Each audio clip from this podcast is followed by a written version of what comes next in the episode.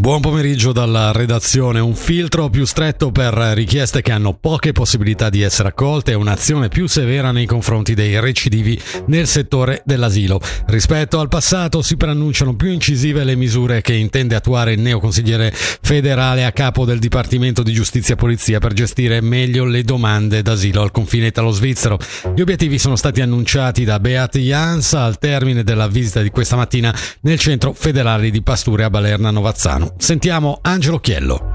Il neoconsigliere federale ha dichiarato apertamente di voler ridurre con procedure della durata di 24 ore le domande d'asilo presentate soprattutto da persone in provenienza da Algeria, Marocco e Tunisia. Queste, nella maggior parte dei casi, non ricevono il nulla osta perché non ci sono le premesse per ottenere asilo e costituiscono un quarto delle 24.000 domande totali da trattare in fase di registrazione. Tramite le misure illustrate oggi, Beati Hans è convinto che solo così il sistema d'asilo avrà sufficienti capacità per tutelare i richiedenti asilo che che davvero hanno bisogno della protezione nel nostro paese. Da questo punto di vista, per contrastare ulteriormente l'utilizzo abusivo delle strutture ricettive, le domande potranno essere presentate per iscritto e soltanto durante la settimana. In questo modo si intende evitare che i richiedenti alloggino in un centro federale durante il fine settimana e lo lasciano prima che il lunedì siano rilevate le impronte digitali con l'avvio formale di una procedura d'asilo.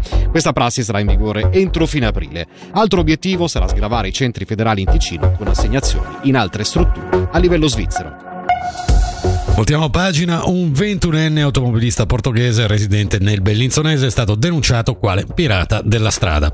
Il ragazzo a cui è stata ritirata la patente è stato fotografato da un radar sullo svincolo autostradale a Manno a una velocità di 147 km h sul limite di 80.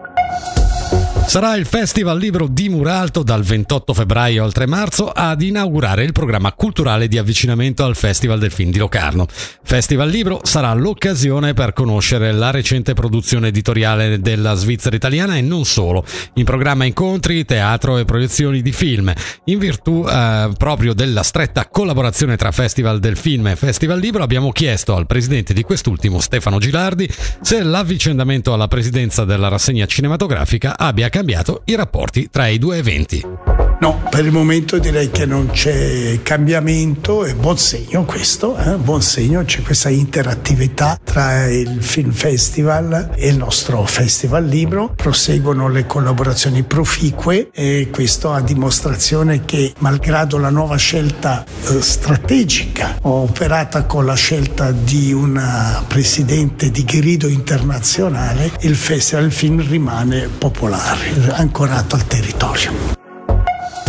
Infine l'hockey Dominic Zwerger non sarà disponibile per la partita di domani contro la Joie.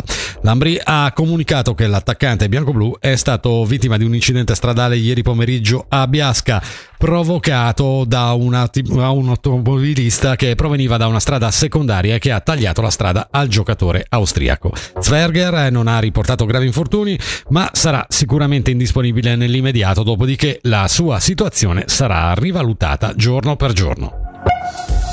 La meteo al sud in prevalenza soleggiato con Favonio in attenuazione a basse quote, temperatura minima attorno ai 5 gradi, massima sui 17.